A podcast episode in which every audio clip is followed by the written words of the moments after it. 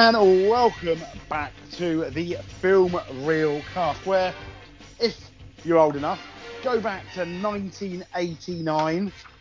The best we had of Batman was the uh, slightly camp 60s Batman series, Holy Moly Robin, and then comes this dark Tim Burton film. Wait till you get a load of us. This is Batman. Hi guys. Hello, mate. Like See, that. that's fairly professional. I like that. Up.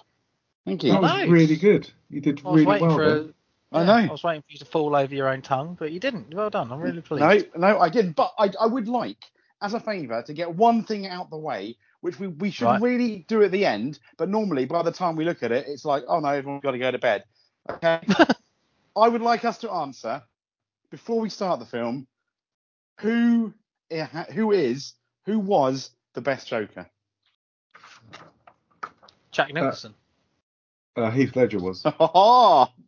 Oh, oh, to be fair, actually, um, I did like the guy from Gotham, but I wouldn't say. Uh, yeah, best. no, he was good. He's definitely not the best, Yeah. but he was good. Who do you No, say? I thought then, he was. Jake? No, I to the for the life of me, it was Heath Ledger all the way until one day, about 15, 16 days ago, I rewatched Batman, and Yeah. I thought Heath Ledger does it brilliantly. Yes. And the, the thing that clinches it for me is the storyline around Jack's character in the first Batman. I didn't really like compared to you know his origin story was a bit okay, a bit weird, but it fit with the film. Fair enough. But I do think Jack Nicholson is the best interpretation of the Joker as we know as we knew at the time. Where I look at Heath Ledger's thing and I think it's very good, but that's a, a different interpretation, Yes. kind of like a reimagining of the Joker. Does that make any sense? Which is why I Very think Jack much. Nicholson is the best Joker. Very much like um, Matey Boy was for the other films, and he was fucking terrible. The later one. Oh my god. I've forgotten oh, his yeah, name Jared already because Leto. he's so. For- Thank you, it Jared, Leto's Joker. Jared Leto? Yeah. yeah, Jared Leto's Joker, In Suicide which Squad. is just horrendous. But it was just yet another interpretation, wasn't it, of the Yes. Joker? But but yeah, no, Jack Nicholson's definitely the best. Yeah, and what yeah, well. and what clinches it for me, I know we'll get to it, is the scene in the art gallery, the art museum. Hmm. Terrible. That's what clinched it for me. No, The whole thing. no. I knew this was going to happen. I knew it. Do you know what? Rubbish, rubbish. Yep, absolute shite. Completely disagree. Right? oh yes. Okay. He was doing right. This may surprise you. I was enjoying this film 50%. I was with it. I was enjoying it. He, when he hmm. changed into the Joker, we'll get into it more. But all I can say is, halfway through this film, he turns from a good Joker into Cesar Romero, and we go back to Batman 66, and I, he's lost me. That's it. Oh. I- Really? I'm I thought I thought Cesar Romero did a good job. I thought he, was he, he did, but he was the camp Batman.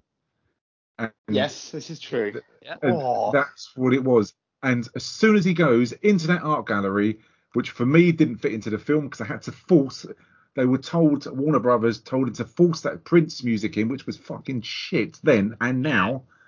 That it isn't doesn't fit in with his character. I understand he's an artist as part of what he is, his intellect, but to all come in with the the ghetto blaster playing, dancing and stuff like that, it went completely Cesar Romero and Camp Joker, and I loved it. but the rest of the loved it. film, I was gone. That was it. I was. This is what I knew. This is why I hated it, and this is why I fucking did not want to fucking have to watch this again. I watched this three times, and uh, It's thing just is, I've, oh I've seen this terrible. film so many times. I only had to watch it once, and I, I remembered everything. I love this. But anyway, go, that's fine. Oh But so- wow, this, but, this, yeah. this, so is, this is good. I'm, I'm excited.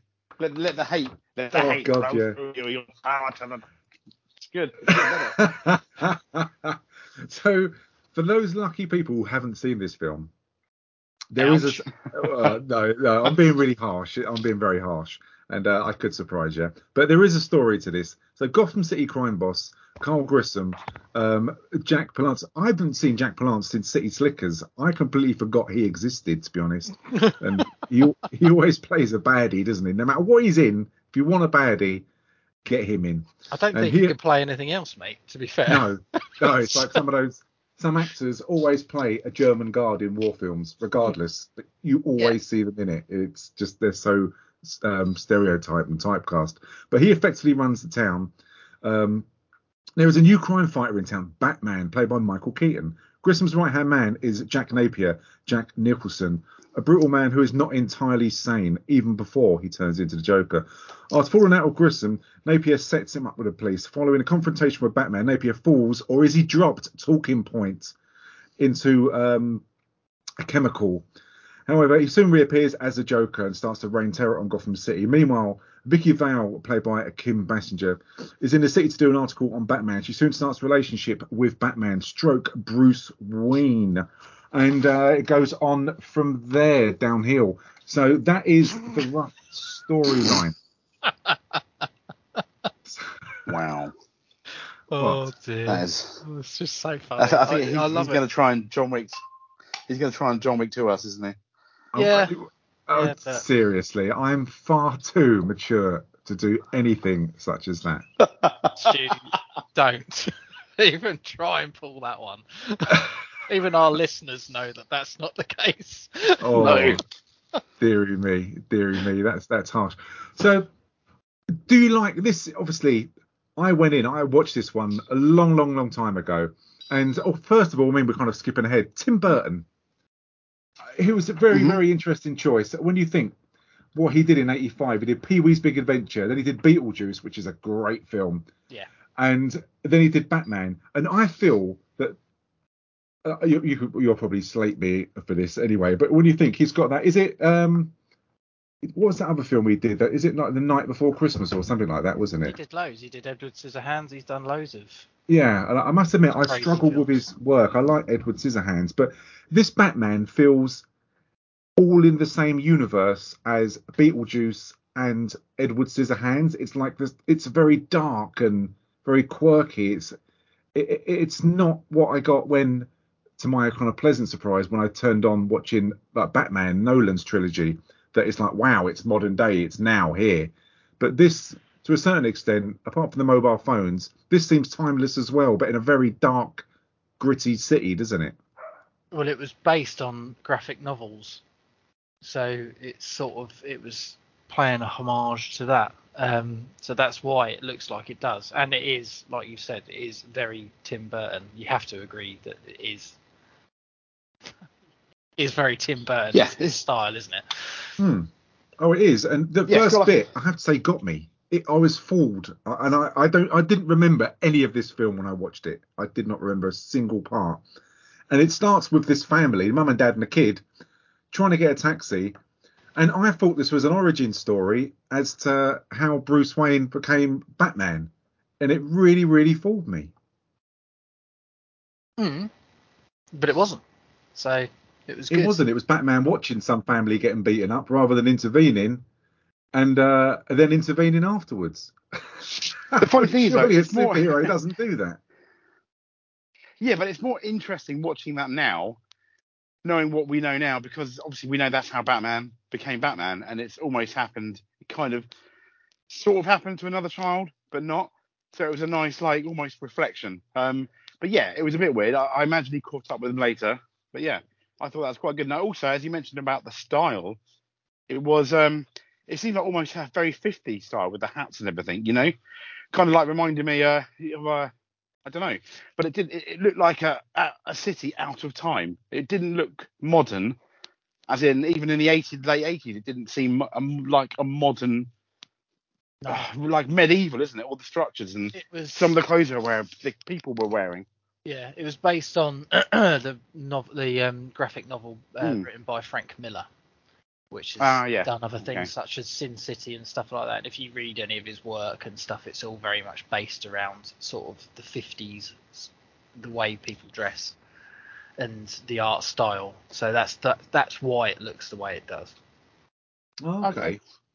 And I found straight away when I watched this on the first when he's got those two goons who obviously robbed that family and he goes and um, takes them both out that it, it, I kind of thought the suit is hindering his movement. And to me it was very very evident. And I was quite worried about Michael Keaton being a Batman because he's not the biggest guy at all, and you need that physical presence. And I read a lot of articles before this, as I normally do, and stuff like that about his suit, and it was latex, and he felt very claustrophobic.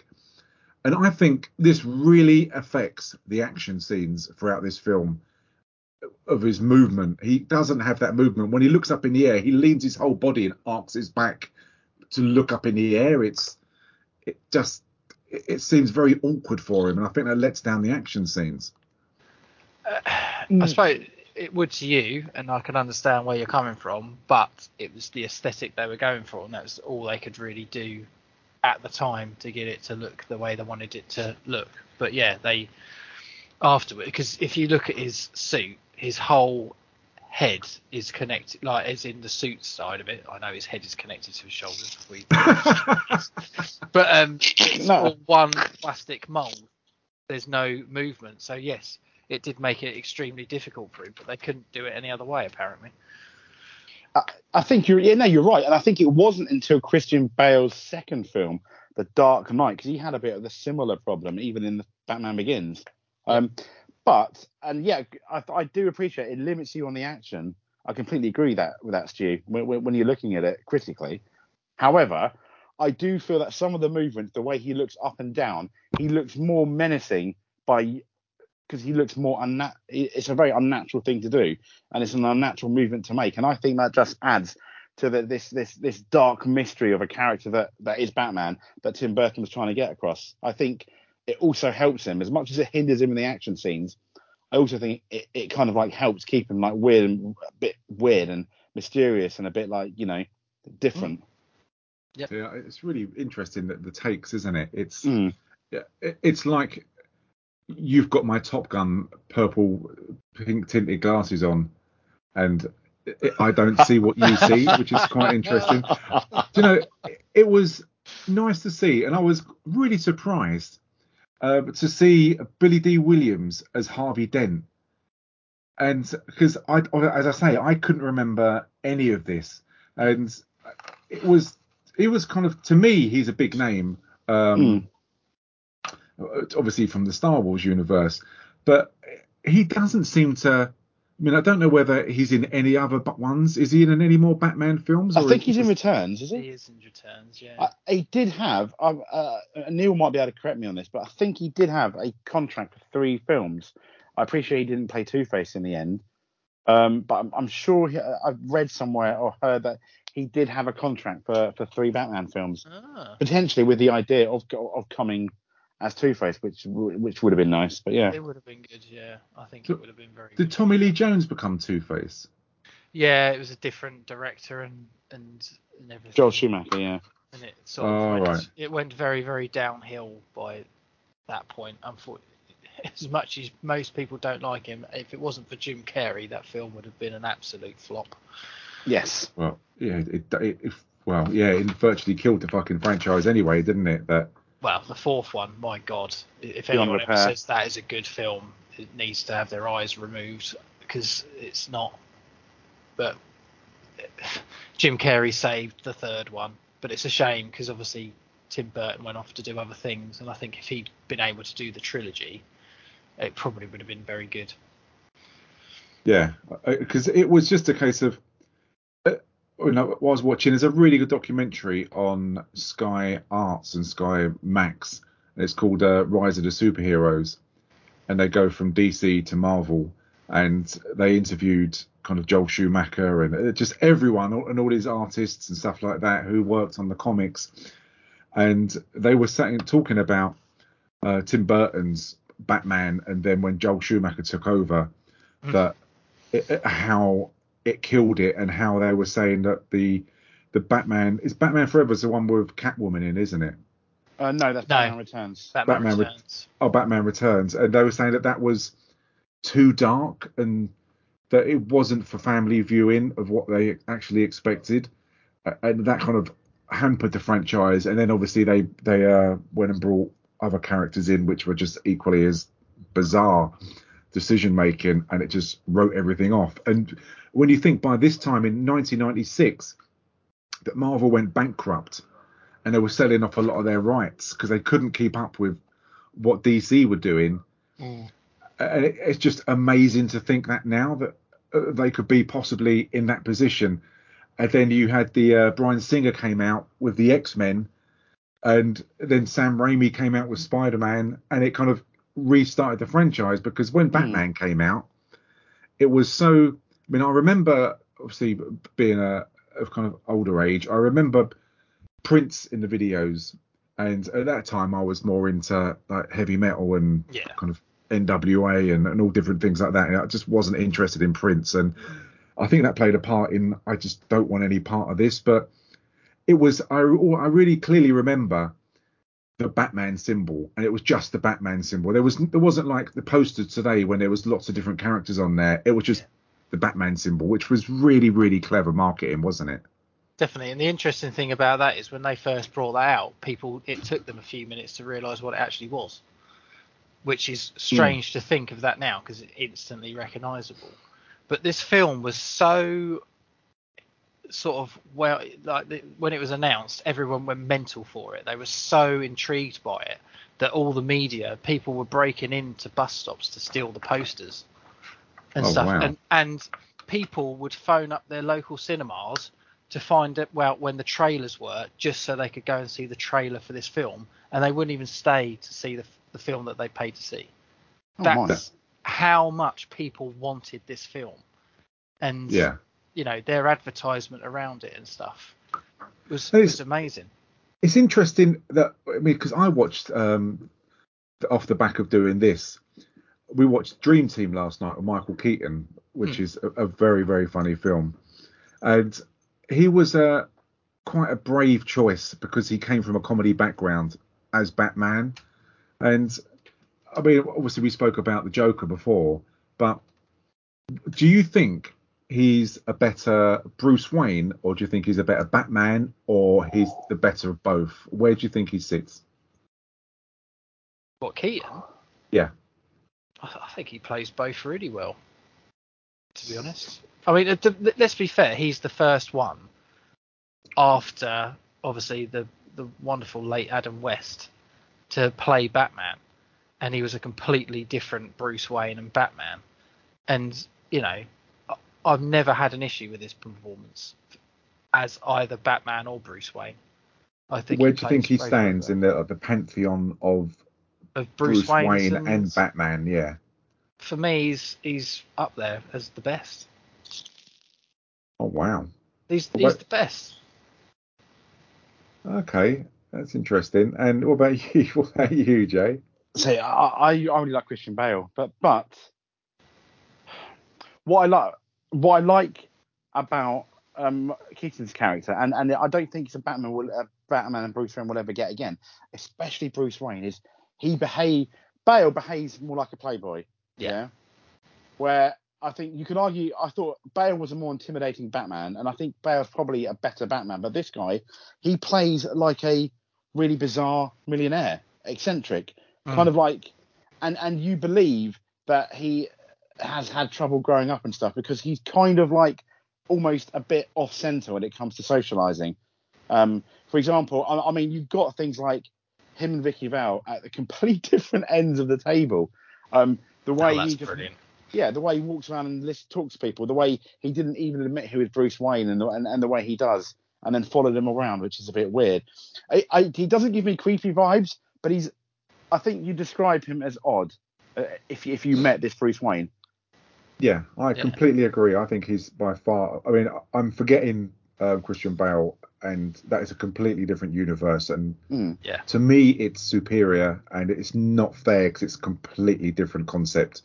Um, uh, so it's not fair to kind of bring them in to a certain degree. But I think out of this kind of this era where you had Val Kilmer and George Clooney, um, was there anyone else, or was it just No, those? it was those three in that era. that he's by far the better Batman and the better Bruce Wayne. I think he's you both summed it up really well. He's he's really quirky. He's socially awkward, and he just doesn't know how to be around different people. Uh, and it's funny that dinner scene, as you say, when they sit at the end of the table, and until it's kind of highlighted to him to a certain degree, he doesn't understand what's wrong with being 15 No. foot away Yeah. at, at the end of a table and this is a good evening. And when he's talking to her and uh, in the like, the lobby and he says, "Oh, we run out of champagne," and he he doesn't really know what to do. I'll just get three more boxes then. And is that enough?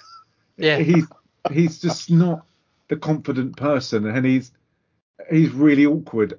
And when he comes across later in the film of that scene when he's confronted by um, Joker, I love the way he switches to like, "Come on in, come on in." I, I think it's really believable, and he does have that look, and he he does look a little bit strange, as you say, Jay. He's really kind of off Hmm. center with the way he looks. He's got that mental look in his eye, and I think it works so well. And he is very much hidden as uh, when he's Batman. I would never, if someone would have said, "Who, which actor is this?" I wouldn't pick him out. as, No way. um, Michael Keaton because it, it, it's just he's hidden so much, but he is he's very very good, and we're getting on to when you first kind of see Jack Nicholson, but his character, he's a really interesting choice as uh, the Joker, and you, I can understand why from the previous films he's done. And he made he uh, in history, it's the biggest wage he ever anyone's ever had in history, isn't it? Yes, it was at the time, wasn't it? Yeah.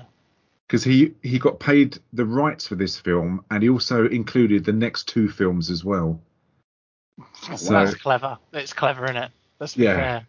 He's he's, but yeah, I think uh, that's the thing because obviously he was a massive part of making this film as well. A lot of the scenes were based on what. A lot of it was ad libbed, but a lot of the scenes, especially towards the end, were in relation to what he wanted to do. So he had a lot of artistic sort of license with this film, and he was obviously very, very well respected as well as an actor as he should be. So yeah he's just so menacing he he really does command the screen and uh, when everyone talks about this film everyone talks about Jack Nicholson and everyone else comes second because he's just got that presence and even when he's not the Joker when he's being Jack Napier he does come across as someone who's just insane and craves power If Grissom knew about us, he might hand you something. Don't flatter yourself, Angel. He's a tired old man. He can't run this city without me. and the reason why he ends up, I don't know whether it ended up anyway. He's kind of number two, um, to the leader. I've even forgotten his bloody name now. Grissom, Grissom. Yeah, he's the lead. Um, he's, he's number two to him. But the reason why he kind of falls foul is because he's cheating with his wife, um, who is, uh, what's her name? Married to uh, uh, Jerry Hall. Married Yeah. to Mick Jagger. Yeah.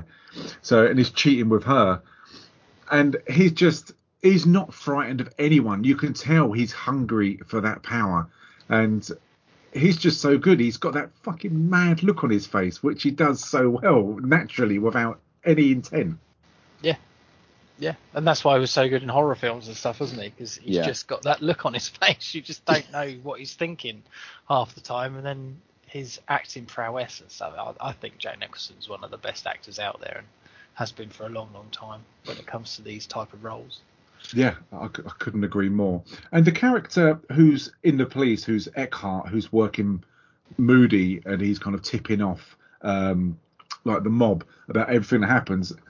Is he? I mean, his character isn't mentioned in, say, for instance, like the Nolan trilogy. Is he someone who actually exists in the world of DC and like Batman? I'll be honest with you, I don't know that. James might know more than No, me. uh, no, no. I, I definitely don't. What, what I find interesting though, Neil, is, but in Batman Begins, you have a very similar rotund-looking cop with messy hair and is Hmm. equally scruffy that Batman knows is a bent cop. He's the one. Remember, he um in Batman Begins, he basically um uses his whatever batarang or whatever and lifts him up and goes, "Whoa, uh, swear to me!" and starts shouting at him. Do you, do you remember that scene? Yeah, yeah, Yeah. I always think that's a bit of a nod to the, the corrupt cop in a in, in this Batman because when you actually look at the way they're both dressed, they're Yes. dishevelled, they're corrupt cops. It's, they're they're not a million miles away from each other, are they? It, it could be a homage, actually. That's yeah, a very good I've, point. I've to be always wondered that. Yeah, it, it probably is because yeah, you're right. I mean, that's the thing with it, isn't it? It's all around the facts that I mean, the whole story around Batman, isn't it? That Gotham City so corrupt Mm. that he's needed to become a vigilante to try and sort of to scare the criminals into leaving or you know Yes.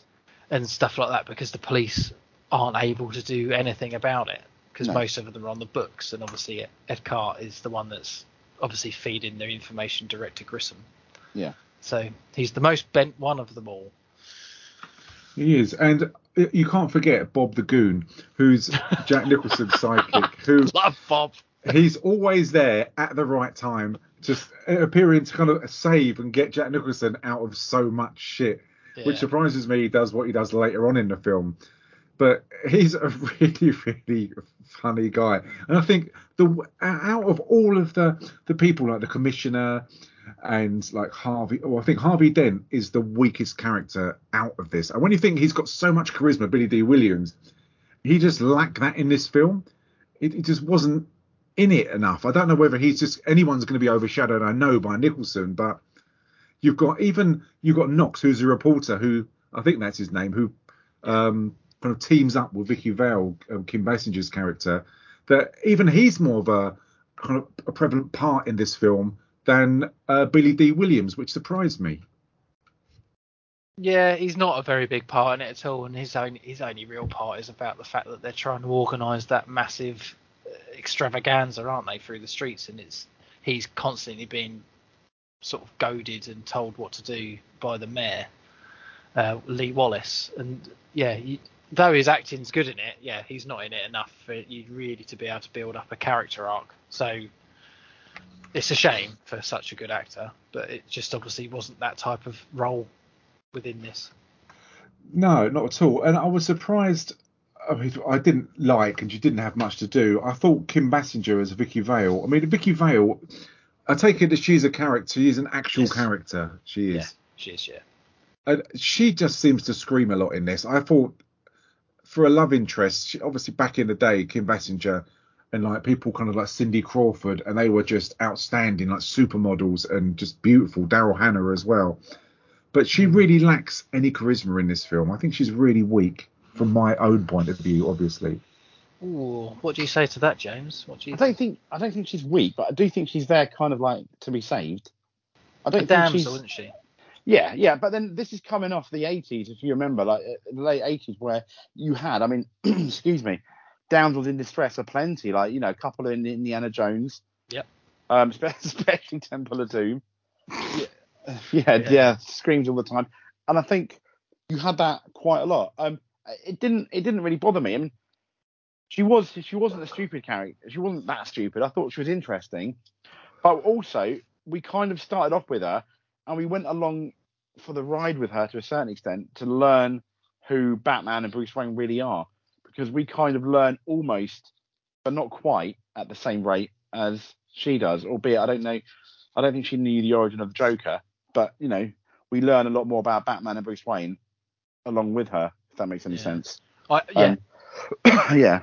I have to agree. Her screaming within the film does start to grind you a little bit because it, as the film goes on, she does it more and more. And so I, as much as her character, I don't find her character bad. That part within her character starts getting on your tits after a while. I have to be honest with that. Yeah, she, she kind of starts to lack nothing apart from a scream. I mean, Yeah. where do you rate? I mean, I like Michael Gough, who plays Alfred in this. Mm. Ooh. I think he's very good. He, for me, again, Michael Caine was brilliant, and he had the comedy, and he was a great, amazing Alfred. But he's got the, obviously the caliber of films behind him. But Alfred in this, Michael Gough, is the more traditional Alfred that I think of of a of a Batman. He's not Yes. better than Michael Caine, but he's equally as good. And he's who I, if I had to pick an Alfred, who would it be? It would be this guy. He's really, really good. Yeah, he's a different type of like like you go. You know, you're looking at Nolan against this, and I know you've sort of taken it away in some aspects. They're completely different types of films, aren't they? And you're right. This Yeah. guy is far more traditional, and he plays Alfred through all four Oh wow. of these films.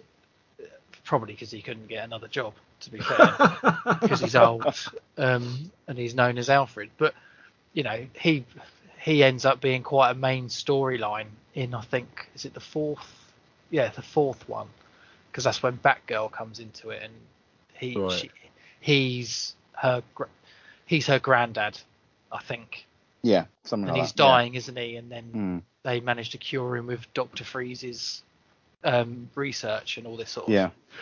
stuff. But yeah, he is in all four of them. Yeah, he's a very good Alfred. Yeah, he's great, and I love the fact that when they have that night to save the like the fair, that he's following Bruce Wayne around, Michael Keaton, who's putting glasses down in mahogany and putting pens down in plants, and he's just tidying up after him, and and it's just so funny that he does so much more probably than um, Keaton is aware of, Yeah. and he just picks up after him even as an adult. I thought that was a really really good touch. Yeah, he's a very good father figure. I think Mm. there's, there's bits later on in the film which are quite touching and and stuff. So yeah, no, but those those bits at the beginning very funny. Yeah, and the introduction to when Knox and Vicki Vale are in this kind of the the weaponry room or, or whatever they want to call it, and uh, they're taking the piss out of some of the uh, the antiques and things on display. Commissioner Gordon.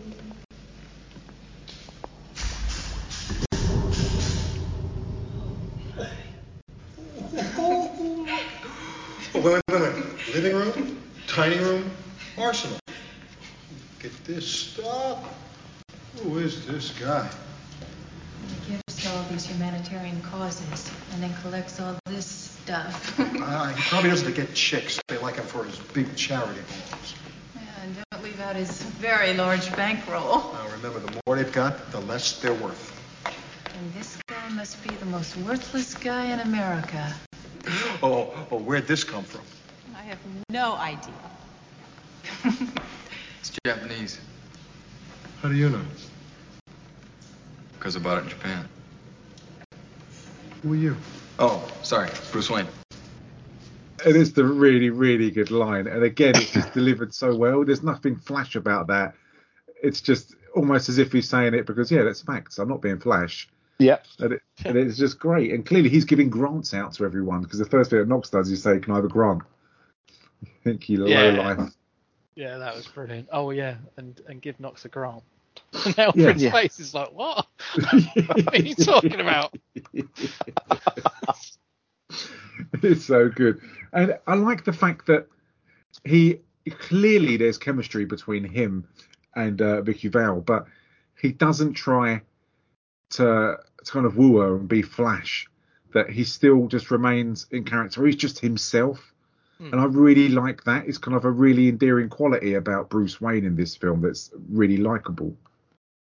He's not sleazy or anything, is he? Or a playboy or anything. He's clearly rich, hence why Yeah. he's all those ridiculous things and lives in the mansion and stuff. But he's actually quite a, a sort of a character you can get on board with. I Yeah. think. Uh, yeah, I completely agree, and I think it would have ruined the character somewhat if they would have made him into someone. I, well, I don't know what he's. I've never read a Batman comic in my life, so I honestly don't know what he's like in the comics. But he is just like a normal bloke who's just rolling with the punches whilst he's Bruce Wayne. I mean, is he acting when he's Bruce Wayne, and is he different when he's Batman? I mean, is this all an act, or is Batman an act? Oh, that's interesting. Well, I think Batman is just an alter ego of him that he needs to needs to be um, in order to do what he has to do because no one else will do it. And that's similar with all the Batmans. That's the whole point, isn't it? It's um, but it's interesting because you talk about Batman and the difference between like Nolan's Bat or Christian Bale's Batman and this. What I liked about him is the fact that he didn't start having to try and talk with a ridiculously deep voice and start Yeah. shouting at everybody because you know it's it's just brilliant because he just talks normally. And Yes. it's it's quite when you look at it now, watching all the other films where they all change their voice and stuff like that. It's quite refreshing to watch this back and say, oh, thank God he's not growling at everyone. Yeah, I completely agree. It is really refreshing to be able to sit there and not have to turn the volume up or put subtitles on because you struggle to listen to what he's saying. So uh, yeah, I completely thumbs up with that. I mean, it's it's always when I think about Batman that you've got someone whose parents, as we know, died. Everyone knows the origin story of Batman, who's on planet Earth. but how he's a, a billionaire, millionaire, and he chooses to, in the evenings, dress up as a bat and go around and be a vigilante. And it just seems really strange of all the things you could do if you had that much money that you'd go and do that. And it, like, it, it's just, I don't know, it's just a really strange concept, isn't it? To yeah, me. but yeah, go on, James. It is. No, no, no, no, no. But um, but look, uh, that's why I think it's so important that obviously, and it get played in there, the scene where his parents die, mm. and they didn't catch his killer. And I think at a young age, that obviously gave him some kind of tormented PTSD, and he wanted to do something about it because at that time he kind of fell out of control. And I imagine he doesn't want anyone else to feel that way, um, and he knows the police are corrupt. So I think he puts it upon himself and some resp- and he feels like he's responsible, just like I think his parents were as described in Batman Begins, especially his dad, looking after the city. I guess that's his way of trying to look after the city that both him and his parents and his granddad, you know, his, his whole legacy of, of, of Wayne's loved.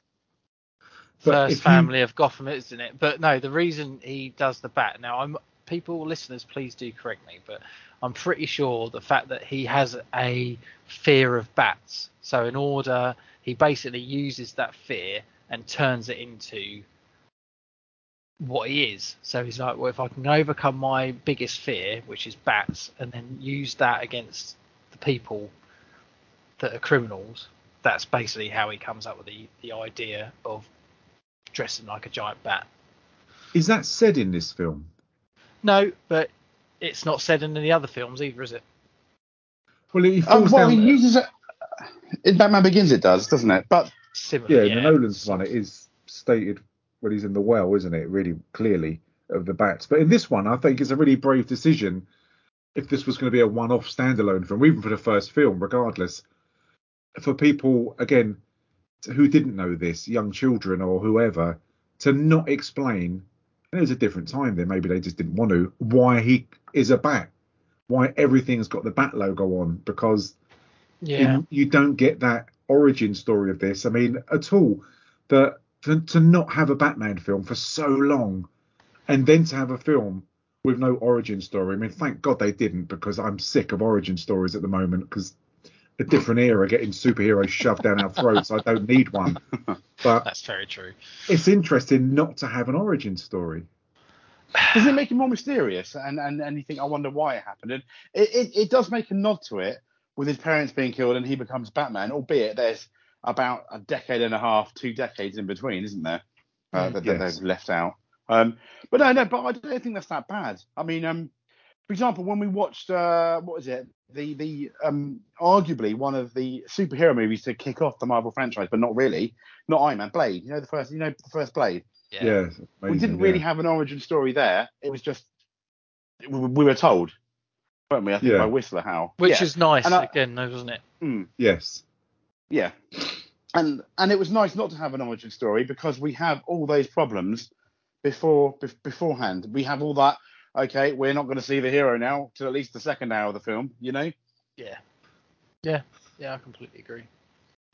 Yeah, they go to the is it Axis factory, isn't it? They decided to to go and take all that the uh, documentation and stuff like that from it and make out as if it's been broken into. And the uh, the leader, it's Grissom, wants Jack Nicholson's character uh, Napier to go and lead the way, and it's obviously a way of he can get payback because he's um, sleeping with his wife Alicia. And uh, again, when they go there, it's a setup. You've got Eckhardt who's there as well, and it's the first time kind of properly in a bit of daylight, I suppose, or a bit of brightness that you actually see Batman turns up, and it's again, I still think it's very awkward his movements, and I I think it just lets it down.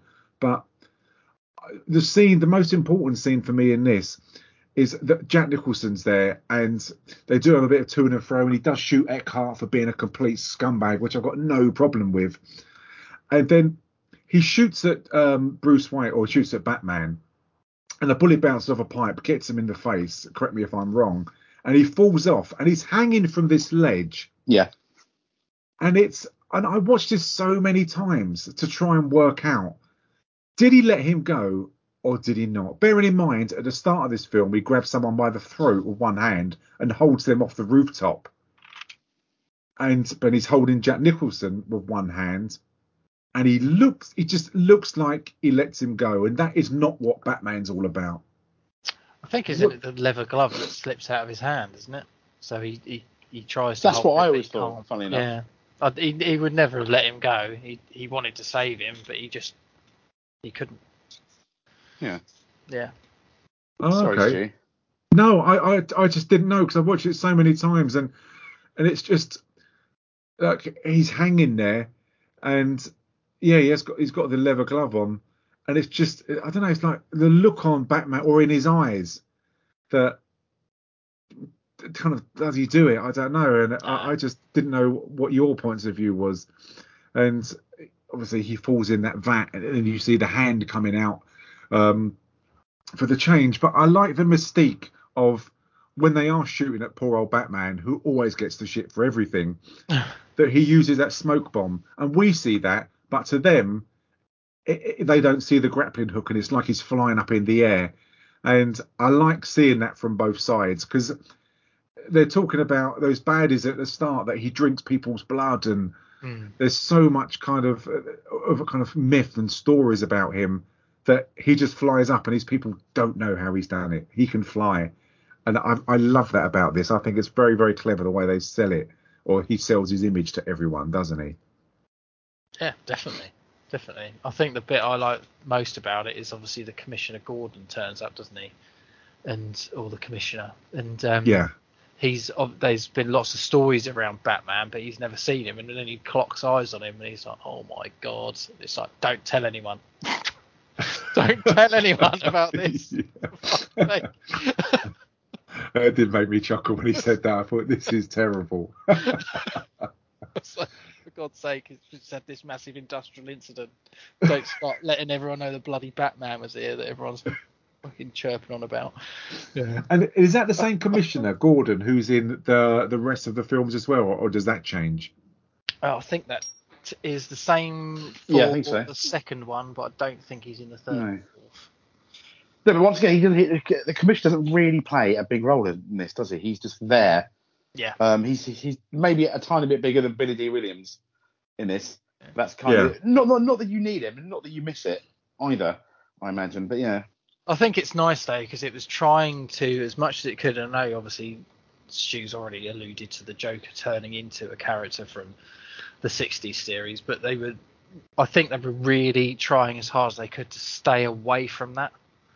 Mm. So if you, because obviously Batman used to go into the office and he go, "Hi, Commissioner," and they used to have a chat and a cigar, and then he'd run off going, "Holy hell, Robin!" and Yeah. slap my ass, and they wanted to stay away from that. So it's nice that he wasn't like this massive part and yeah, stuff.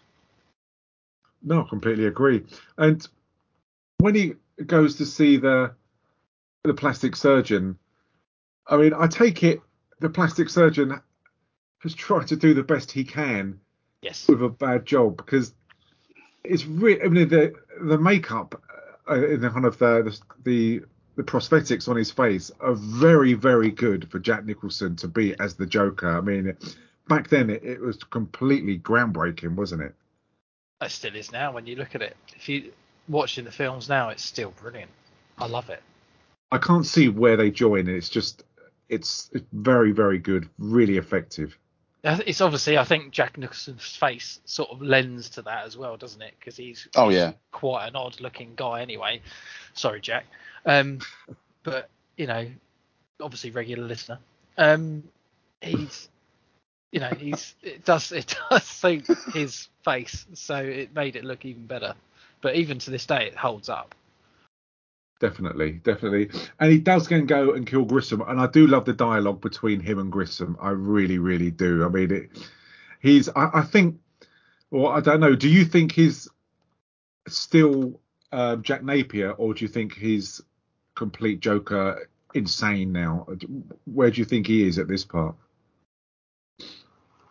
He's gone nuts, hasn't he? He's gone.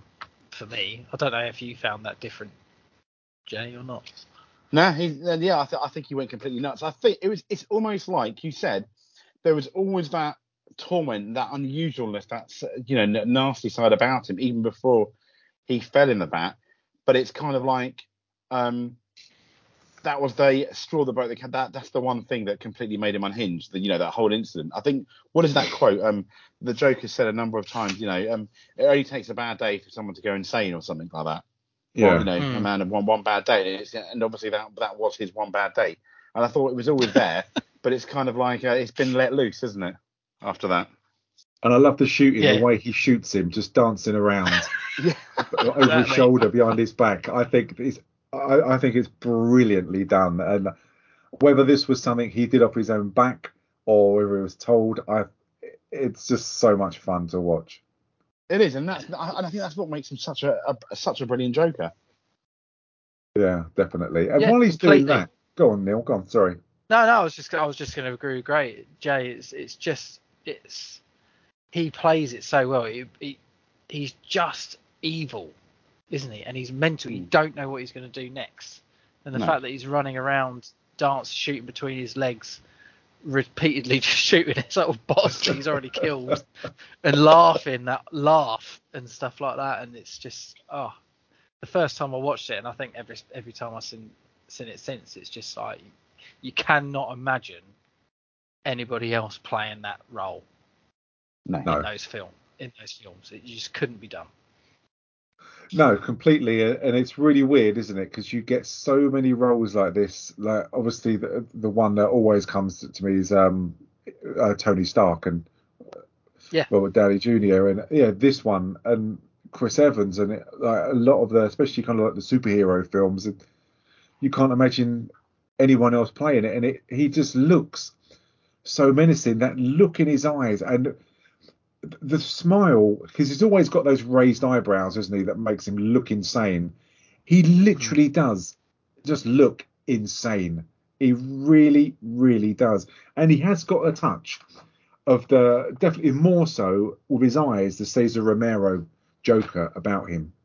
I'm not talking about camp body language. I'm talking about looking at his face, where his makeup is quite smart and tidy. That was always Cesar Romero. That the way he looked and he has got that certain look about him, but he looks That was insane. that was the Joker within the comic books, though. Yes, white face, clean suit, you know, proper gangster, sort of very smart pinstripe suit. That's that is basically what he was always drawn as. Even if you look at any of the animated series and stuff like that, that is exactly what the Joker was. Even to, to wear the sort of hats and stuff like that that he does in this film. okay. What the the, the kind of hats, kind of hats. Yes, yeah, that's basically what he wears. Like, because um, uh, the guy that plays Luke Skywalker, like, how I've forgotten his fucking name, is Mark Hamill. disgusting. Mark Hamill voices the Joker in a lot of the um, in a lot of the animated stuff, and Right. And so often we had the question at the very beginning, didn't we, of who's the best Joker, and a lot of people turn around and say it's Mark Hamill Yeah. because of his Oh, okay. the way he voices and laughs and stuff. And if you actually Right. watch some of the darker Batman stuff that's out there, he's brilliant. I didn't even know that. Yeah. Yeah. That's quite interesting. And it's he has that meeting with all the other goons, doesn't he? And again, it's quite a nice scene. And it's interesting that in this, when he does have that meeting of all the leaders, that he's not wearing his makeup, but still, I can't work out how they did the makeup on his face. And and it's great. And when he shakes that guy's hand, and there's always going to be in every single film, there's always one who asks a stupid question, and you know he's going to die. And he's got that kind of buzzer on his hand and uh, the, the special effects you can forget about them. But it's Yeah. very funny scene the way he cooks him, and he looks like someone who's probably an extra in Beetlejuice. He looks so so funny. It's, it's brutal, isn't it? When you think about it and actually watch it, and you're like, fucking hell, that's horrendous. He's basically electrocuted him to the point that he's turned into a skeleton. Yeah. it's just like, fucking hell. Oh, um, when I first saw that, it completely. I, th- I, I, wasn't that old. I was still at primary school, and I was just horrified. Yeah. at that scene. I was like, oh my god. Yeah, it was it was mental, wasn't it? And the fact that he obviously just kicks them all out afterwards, doesn't he? And he starts having a conversation yes. with the skeleton. Your pals, uh, they're not bad people. Maybe we, uh, ought to give them a couple of days to think it over.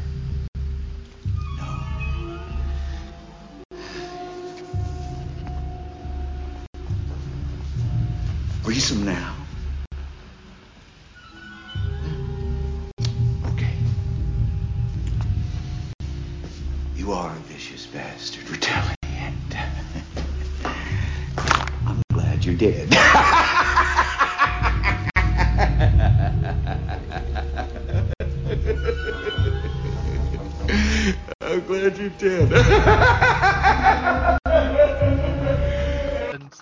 that's the thing. He's completely off the wall, isn't he? He's having a conversation with this dead body, and then laughing about the horrendous thing he said afterwards. Hmm.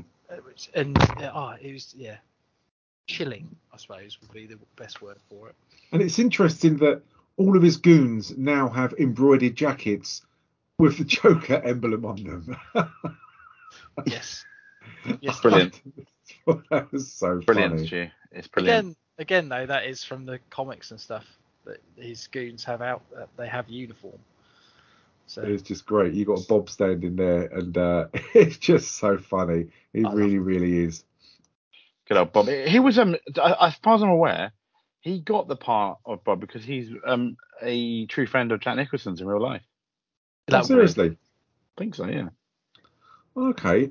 And we were talking earlier about the, kind of the origins and stuff like that. The only time you do get close to it is when you get Vicki Vale, who's really intrigued about Bruce Wayne, and she follows him, and then he leaves flowers outside his building, obviously to where his parents died.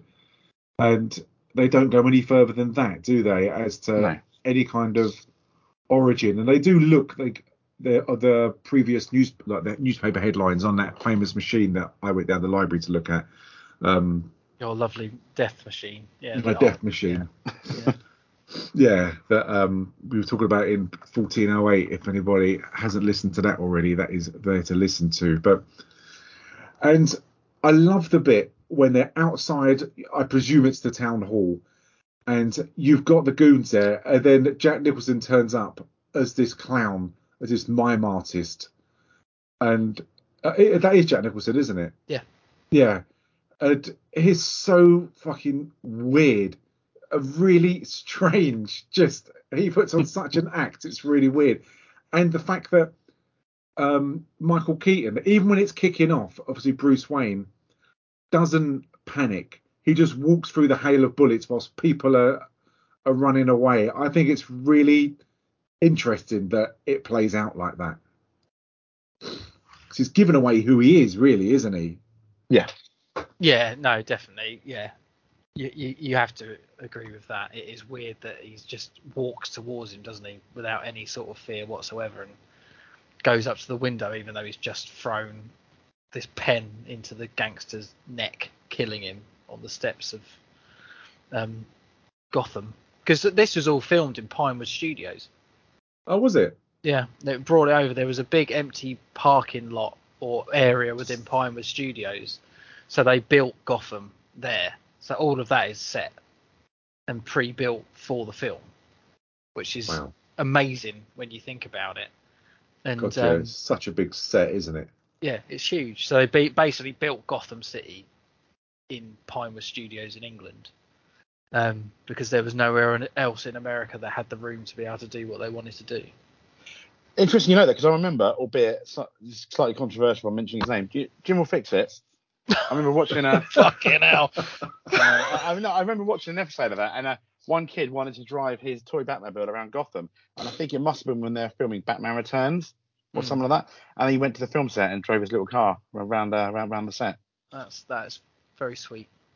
Yes, and, and, that's where that conversation ends, obviously. But That's I yeah, was going to say and that that's let's the end talk of about that uh, the better. yes. No, no. Because uh, the Joker kills one of the goons who was at the table, and he announces himself to everyone as being the boss. And again, it goes back to Billy Dee Williams, who it just has little impact and effect on anything really, doesn't he? Yeah, he Well, doesn't yeah. do much. But then, but I, but I don't think it really harms a character. I think it only harms a character with what we know now. The casual fan, us being well, kind of kind of casual fans of Batman, because we've seen the Batman Nolan trilogy, and you go back to this thinking he's going to be a big character when he's when he's not. And we also don't know if he wasn't indeed signed on for those three films. We don't know what the plan for the third film was. Was he going to be Two Face? I don't know, but So in the, as I say, I, I'm just a Nolan, and that, that's it. I'm not comics or anything. So in the comic books, I, does um the I was gonna say does Billy Dee Williams, but does Harvey Dent become Two Face in the comic books? Yeah, that's Yeah. who, that's who Two Face is. Yeah. So was that who Tommy Lee Jones played, Harvey Dent then? Yeah. Okay, right. Uh, 'cause just yeah. As I Yeah, 'cause say, yeah. I've not seen those films, so it's But obviously, you don't get an origin story with that either. You ju- he's just a gangster that's got two faces, and it it's not very well explained in that either. no, to it's, be honest, it's rubbish. It's just a terrible film. It is but- horrendous. He's a very, to be fair, he's a good Two Face in it. If you want to consider he never had one before. Um, but yeah, no, it doesn't really explain it. But yes, in the comic books, he is. That is who he is. Uh, okay, right. Because it's just yeah. Because when I saw Tommy Lee Jones, he just seemed like a baddie straight away, which confused me because it, it's so hard to not go back to the Nolan as in the big characters that these people are, and it's interesting to put them here where obviously in Tim Burton's world that it's done a completely different way, and that's it. But I, the Batman in uh, the Joker in this, I do like it when he's at um, he's in his kind of hideout and he's cutting out those figures. And it's obviously though from the Maltese, I, I believe, from what Vicki Vale took of all dead people, and he's just cutting them out and leaving them there. And it, it- just shows how sick he is. And later on, when he deforms uh, Alicia Jerry Hall, he Mm. sprays acid in her face. And why does he? Is it because he's disfigured that he's now disfiguring other people who's beautiful? Does he consider himself beautiful? I couldn't work out why he wanted to do that because it looked like he wanted to do it to Vicki Vale later on. Yeah, I think he thinks that he's normal and everyone else isn't, and so his artistic temperament is he wants to make everyone look like a version of, similar to him. I guess that's Hmm. how I took it. Right. Okay. I just wondered because again, it wasn't it wasn't explained, but I liked, and it's very very funny. It's very well done. His ploy to when it get the news on of his ploy to contaminate like all of the the beauty products, the makeup and stuff like that, and then you get those people who have got Joker faces, and the newsreaders progressively look worse and worse because no one's wearing makeup. I think that's absolutely brilliant. It's hilarious the way they look so rough and pissed off on TV without makeup. Yeah, no, It's no, such a funny idea. It's just weird how badly the fact that they can't even comb their hair. I found that fight, but their hair is all over the place. You can still comb your hair, mate. But yeah, it was. It was. But that's the whole thing, isn't it? The whole story around Joker. The fact that he's so, because obviously he starts looking into Batman, starts looking into him, doesn't he? And he Yeah, He's obviously got chemistry sort of A levels or whatever they would be, or university degree and all this sort of stuff. And this is sort of then plays into the fact that he's so twisted that he's he's put these chemicals and when they're added together will kill people, but he's won't tell anybody what they're in. Mm. So he just causes absolute mass panic throughout the whole of Gotham to millions of people, and he just finds it all a joke because he uses those two models that have died, haven't they? And then he's Yes. put the Joker faces on, and he's doing that effort. It's like, Love that Joker, and Oh, that he's, you know, it's it's sick, it's hilarious, but when you actually think Yeah. about it, it's sick, isn't it? And Very it's Oh yeah. yeah, it's just it's so dark and brilliant the way it's sort of written and his his character arc. It's like Jesus, you just wouldn't know you wouldn't know what to do with him because you don't know what he's capable of. Yeah, it's terrifying at the moment. The, the Joker is is terrifying, and as you say, the fact that he's not targeting just the rich and the famous and things like that. He's targeting everyone, Mm. and it is awful. And people just don't know the product they're buying. It's just such a clever idea. And a- as you said, Neil, that the fact he puts those dead people on TV and just kind of takes the piss out of them Yeah. is very very good and i love michael keaton's reaction when he's watching it is as if like this guy's fucking completely nuts and hmm. where do i start with this i think that's it, it's really really good and i'm glad he's like this and not someone who's i can fucking do what i want and i know what to do because who does and it, it is just brilliant it is Yeah. so well done and i'm at the moment i'm, I'm team waiting for joker it. I'm waiting for this. I'm waiting Well- for the the drop to The happen, turn, and then the you just start slating it because at the moment you're being very kind. So I know I'm- this is not what I expected now. no, me neither. I am feeling very insecure right now. No, I know, I know. making you makes you feel uncomfortable because He's I'm being gonna fuck nice. us over any minute he gets now. exactly. Yeah, they will. But you're, you're completely right, mate. Just just bear with it. Hold on to I something. yeah, I feel like Bob when he went, Bob, you're my number one. Holding him by the shoulders. That's exactly how I feel right now. Yeah. Definitely. Definitely. We are his Bob. Yeah, it just it, it's coming. It is coming. We, we're getting there. I mean, you get the the Vicki Vale. She gets an invite to go to the museum, um, and we learn that it's a setup from the Joker, and she gets that present in front of her, and it's a uh, a gas mask, and that's when the Joker comes in and. He gasses everyone in the museum. And does he kill everyone in the museum or does he knock them out? I think he kills them. Yeah. I'm going with killing. Yeah. I thought he did, and I that's why I kind of thought, Jesus, this is this is hardcore deaths. This isn't anything else. I mean, I, I don't know what rating this film was. I think it was a 15 when it came out, or- or Yeah. 12. I, I, I've got a funny feeling this was a 15, but I'm not sure. I think it might have been downgraded as time went on, but I think originally, Hmm. yeah, it was a 15, definitely. And the Joker comes in and starts destroying all of the art. And again, this is I'm out now. This is just ridiculous. This is Cesar Romero. This is just camp. They're all dancing, and his goons are pirouetting. And to me, we've gone from sadistic, violent, frightening to look at, to, to think what he, or trying to second guess what he's thinking, to someone dancing around a museum playing Prince with a ghetto blaster on his shoulder. And I'm just lost. I don't uh, it might just be me being stupid. I don't understand the concept of this. It's forced in this stupid song. It just doesn't work. If it wasn't in it and he just approached Vicki Vale and just sat opposite her and did what he did, I'd be a lot happier. But him dancing, I love it. why? Yeah. Tell me. What Because am I it's, not it's understanding? theatre. It's theatre. He's there to see Vicki Vale and woo her and all these things. He wants Vicki Vale to be hers, and he's there, and he's like, right, I've killed everyone. This is ours now. This is my arena. I'm being a peacock. I'm going to play my music, destroy this art, save the ones that, that looks like a dead person being flayed, and all this, and say no, don't ruin that one. And it's it's just him peacocking and showing that he's fucking mental, and he thinks that this is something that would impress her. But then he wants to kill her, and then he goes to squirt acid in her face. Yeah, because she's basically that that wouldn't have killed her. That would have just done what he did to Alicia. Hmm. So I just, I, I don't.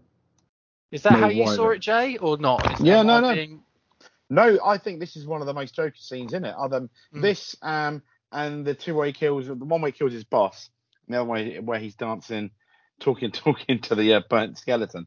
Because the, yes, but I, I I get what you're saying. Yeah. This you can argue this is full on Cesar Romero, but when I mentioned about this is why this is a closer adaptation of the Joker than I think to Heath Ledger's is, which is a reimagining.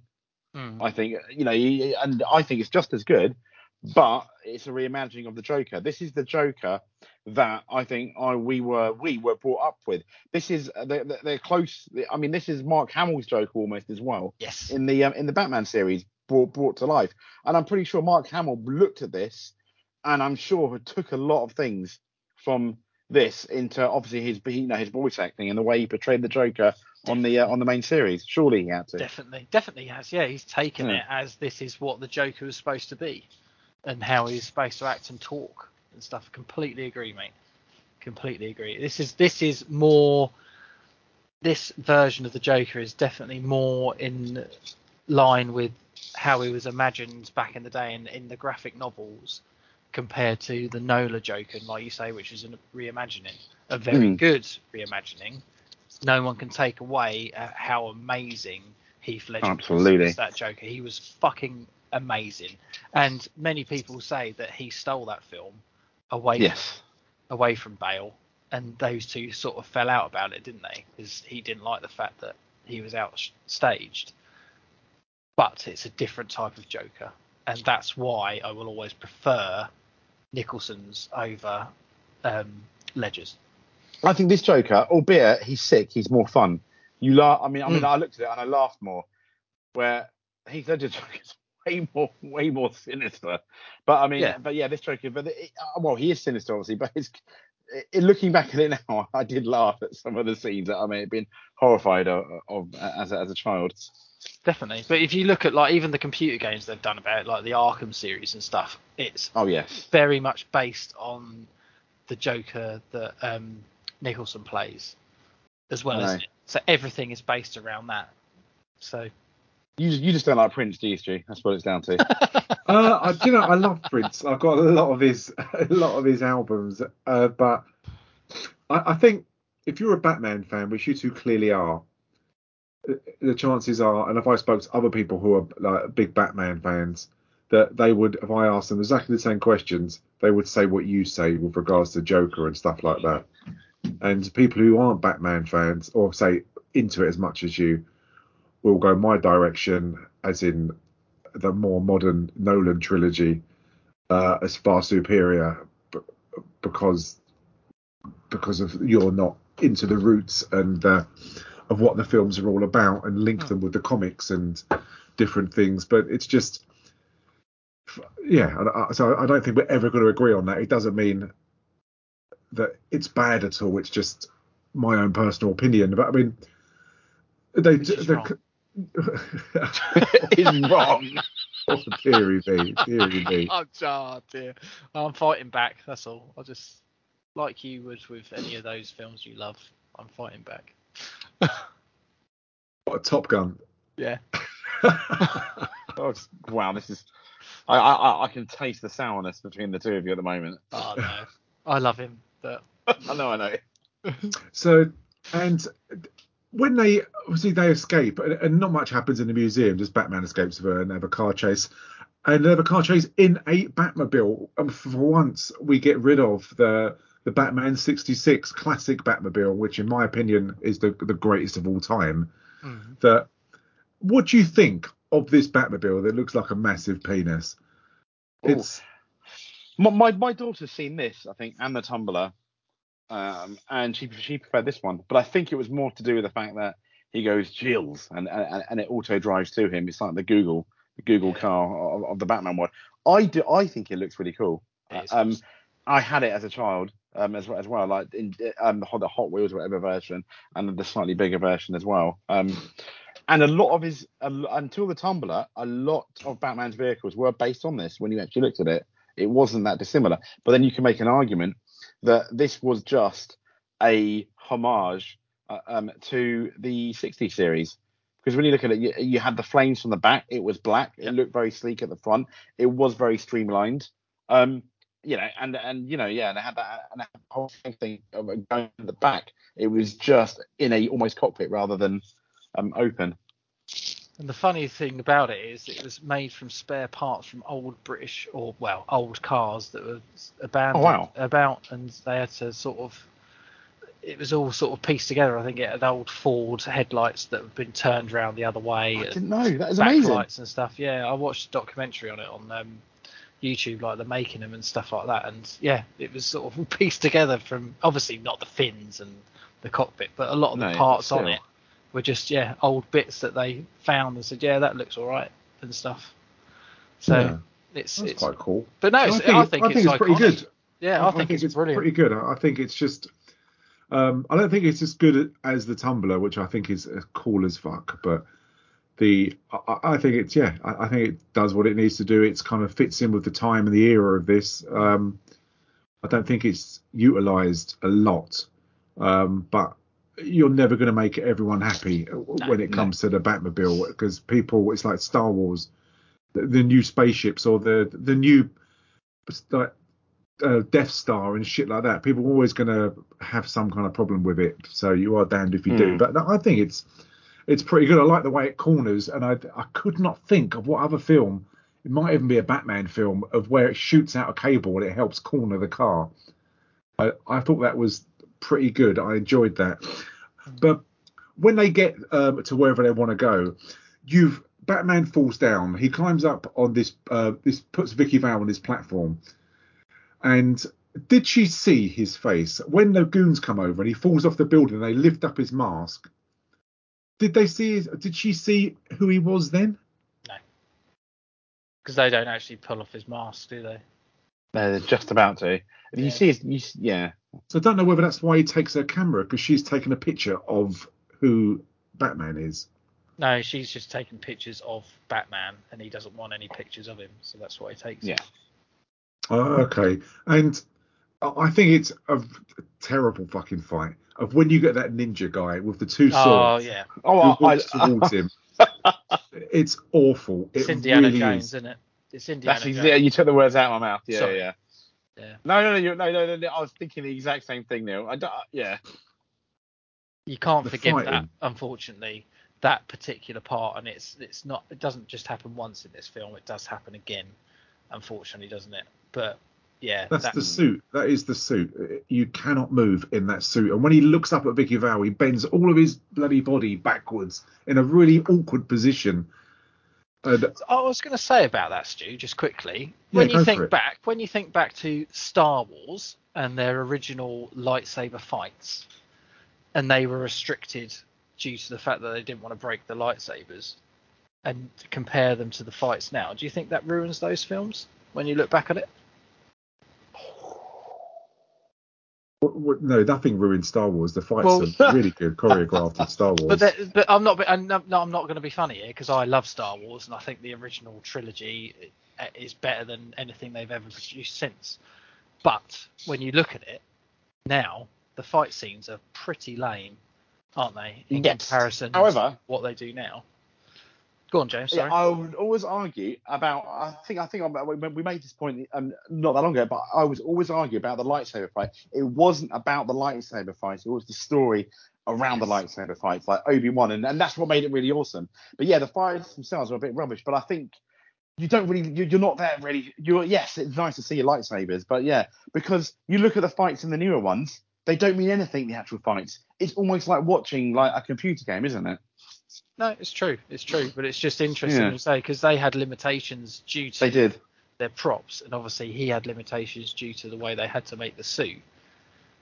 If Well, I think you in the first look Star at it Wars- both ways. it's Alec Oh Guinness yeah, who's fucking limited anyway, and Yeah, but uh, even and Darth as it gets Vader onward, I think it gets Luke. progressively good.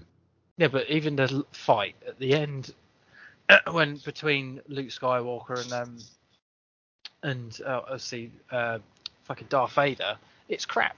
They spend most of the time just walking around each other. They don't actually do much fighting. What in Jedi? No. Return of the Jedi? Return of the Jedi, and I even think that's a to a certain fight when degree, they're they- mate, boxes. I think. it is brilliant. It is brilliant. But what I'm saying is, even even um, Mark Hamill said himself he wanted to be more acrobatic and do stuff, but they wouldn't allow him to do it because of the limitations of Darth Vader's outfit, and they didn't want to break the lightsabers. I don't remember the. Uh, off the top of my head, I remember the, the moving stuff around and cutting platforms down, but apart from that, I don't really remember much about the fights, to be honest. Yeah, but uh, uh, that's all I'm saying. is you know you've got to for what it was with the limitations of the suit. I didn't have a problem with the fight scenes, other than the fact that they put that guy with the two swords just wag moving him around Yes. ridiculously and screaming because I, I just spat out bloody Indiana Jones. But I. I was funny. I thought it was hilarious, but not in the. It didn't do the film favors. yeah, it wasn't. sense. I Yeah. don't think it's supposed to be funny. If you see what I mean. No. Maybe it was, Yeah. but it wasn't. If you see, you know. yeah. But I kind of forgive, and I, I understand what you're saying, Stu, and I can't say that you're wrong. But for me personally, it didn't really affect the film, other than the man with the swords, because I I understand the limitations they were under. Very much like Star Wars, and I will never let those fight scenes take that away from the film. If you see what I mean. Oh, I completely understand what you're saying, and it's uh yeah. Again, it all comes down to to personal opinion, and to me, I would have liked a bit more fighting and stuff like that. And I know their limitations, and I just think it's very awkward. But we're we're just not going to agree on that. But No. it does kind of get kudos back when um, Bruce Wayne goes round because he's been having that battle in his head. Do I tell her or not that I am Batman? And he's clearly got these feelings for her, and it's going to be a massive step to come out the closet like that as to who you are. And as it, I, I do love the battle he's having, the conversation even he's having with himself of how to tell her. And again, it's Keaton being Keaton being Keaton, absolutely brilliant. He does this so well, doesn't he? He, Yeah. He's so uncomfortable with himself, trying to. When you think how confident, all the shit that he does in the Batmobile and saving people, that the fact that he fumbles his lines when he's trying to tell her, and he just comes across as a complete fool. I lo- I think it's so good. It's so well done. His acting's very good, isn't it? Mm. Definitely. It's it's brilliant. It really, really is. And then it's ruined by Jack Nicholson. And I think it's it's cheesy and it's tropey. The fact that um, later on when he gets shot, it's convenient he picks up that tray and thank fuck he didn't get a headshot because he'd be dead. But we could say that about so many other films, Yeah, and it doesn't yeah. ruin the scene at all. No. And, and I do like the fact that to make sure that he comes across as a regular Joe kind of thing, that he picks up that poker and he kicks off against the Joker, knowing how dangerous he is. Mm. I, I think that is a really clever idea. Let's get nuts. Tell me something, my friend. You ever dance with the devil in the pale moonlight? What? I always ask that of all my prey. I just like the sound of it. Kind of in the script and the way it's acted out, I think it's a, a brilliant, genius thing to do. Yeah, no, it showed the other side of him, didn't it? Definitely, and the way he acted it was. And you didn't. I don't think anyone expected it at the time, did they? You didn't. No, I expect didn't when I watched it. I didn't Yeah. expect him to do it. I think even when you watch it now, you're like, why the fuck is he doing that? It's mental, you know. But it's still a very good scene. I didn't see him pick up that tray either. No, Really but that's the whole point, was it? That was the suspense of it. He, it was, You Hmm. think he's actually been shot and killed, but he was he's too smart. He outsmarted him. He did. Luckily, he didn't get shot anywhere else. But I, I thought it came across Yeah, really exactly what I thought of the scene. yeah. Shoot him in the nuts or the stomach or anywhere else, and he's fucked. Yeah. There you go. It could have backfired. And again, he looks so good, Jack Nicholson, when he's got all of his makeup on, and he just doesn't give a shit. It's just he, he plays it so well because he's not just being over the top. And I love his purple suit and his green shirt. He just looks brilliant, doesn't he? Yeah, he is brilliant. He looks the part, doesn't he? And he's he's such a good. He's just I can't get over it how good he is in this film. I will always say it. Yeah, it, it, it's just think the mistake of putting someone else in that role and how it would have turned out. It's it's No. really weird, isn't it? How fate, the way it works. Definitely, you, you're, oh, you're completely right, mate. You're completely right. If you put anything, anybody else in there, I just don't think it would have worked anywhere near as well as it did. It wouldn't have been anywhere near as iconic. No, and it's interesting what Nicholson does, and I do love the call because this is really about greed and people's principles. And I don't know whether I was looking into it too much, but the way he calls out on the news again, he calls out Batman, and in that fate, is it twenty million dollars that he's going to Yeah. give put out? and Yeah. from people fearing him and hating him for what he's doing, poisoning everyone, all of a sudden, as soon as he offers money up with the intention of killing them, uh, obviously the people don't know that, but suddenly he's loved and everyone turns out for his parade, and it really just sums up greed, which is a massive Mhm. thing. Love a good party. So, truce. Commence au festival. And I've got a surprise for Gotham City. At midnight, I will dump 20 million in cash on the crowd. Don't worry about me. I've got enough. We are not prepared to discuss any deals. You heard it, folks. 20 million. And there will be entertainment. The Big Dukaroo. With me in one corner and in the other corner, the man who has brought real terror to Gotham City, Batman. go through all the different franchises really of that he doesn't give a, a shit about money and it's just about the effect it has on people and it, which proves him right that people's morals are exactly the same as his when it comes to money It's a, it's a tool, isn't it? It's a weapon he can use because he knows that anyone will pretty much do anything for free money, especially if they're in a city riddled with crime and struggling. And so yeah, he, like he does in the in the the reimagining, he uses money, doesn't he? So it's very clever. yeah I, I think it's really really good and the fact that he I mean, over it kind of kicks Harvey Dent in the bollocks, really, that he's campaigning. He was campaigning to not have this fair go ahead, wasn't he? The parade, is that right? He wanted it to go ahead, but he was saying it was ridiculously over budget. And then the mayor cancelled the parade because of the amount of danger that obviously Jack Nicholson had caused, and there was so much fear that they had to cancel it, and that's why he turns around and say, "I'm not a bad guy. I'll put on the fete for free. You know, I'll do the parade for nothing, and I'm giving away twenty million dollars. You know, how bad am I? You know, I'm not hidden behind a mask. This is who I am, and stuff." So he used, again, it, smart. I mean, it's a bit unrealistic in the sense that would you really go out and do that if he's killed people with products?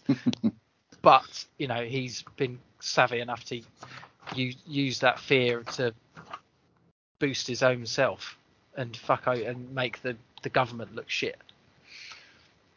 Yeah, th- there was two things that I, I, I kind of knowing that you're massive fans of Batman that I I really wanted to ask you that because he first of all, how did you feel about uh, Kim Basinger, Vicki Vale being brought back to the Batcave by Alfred, Now, and then yeah, exposed to, I- to everything?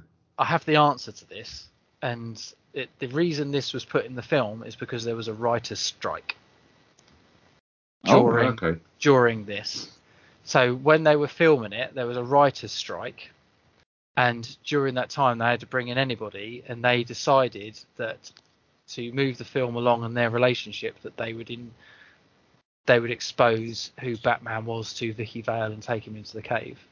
But they interviewed actual writers of it, and they said that would never have happened in a million years if I was still on the writing staff. He was going to, yeah, because he was going to do that he, before, wasn't he? He was trying to tell her Mm. um, before the Joker interrupted him, Yeah, and Alfred had suggested had suggested it to him as well. Yeah.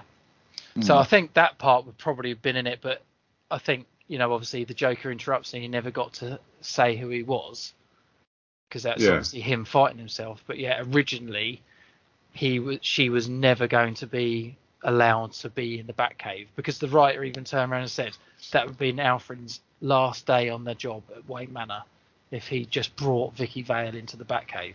He would have been fired instantly.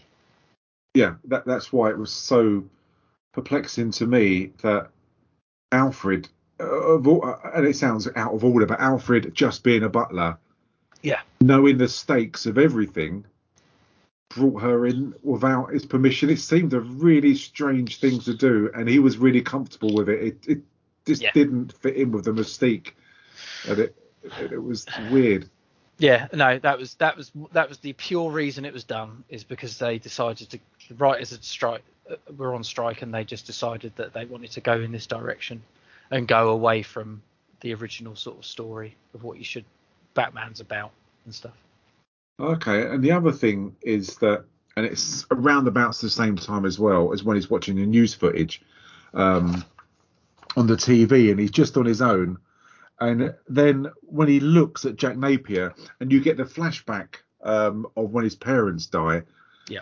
and that's when he says, um, "Ever danced with the devil in the pale moonlight?"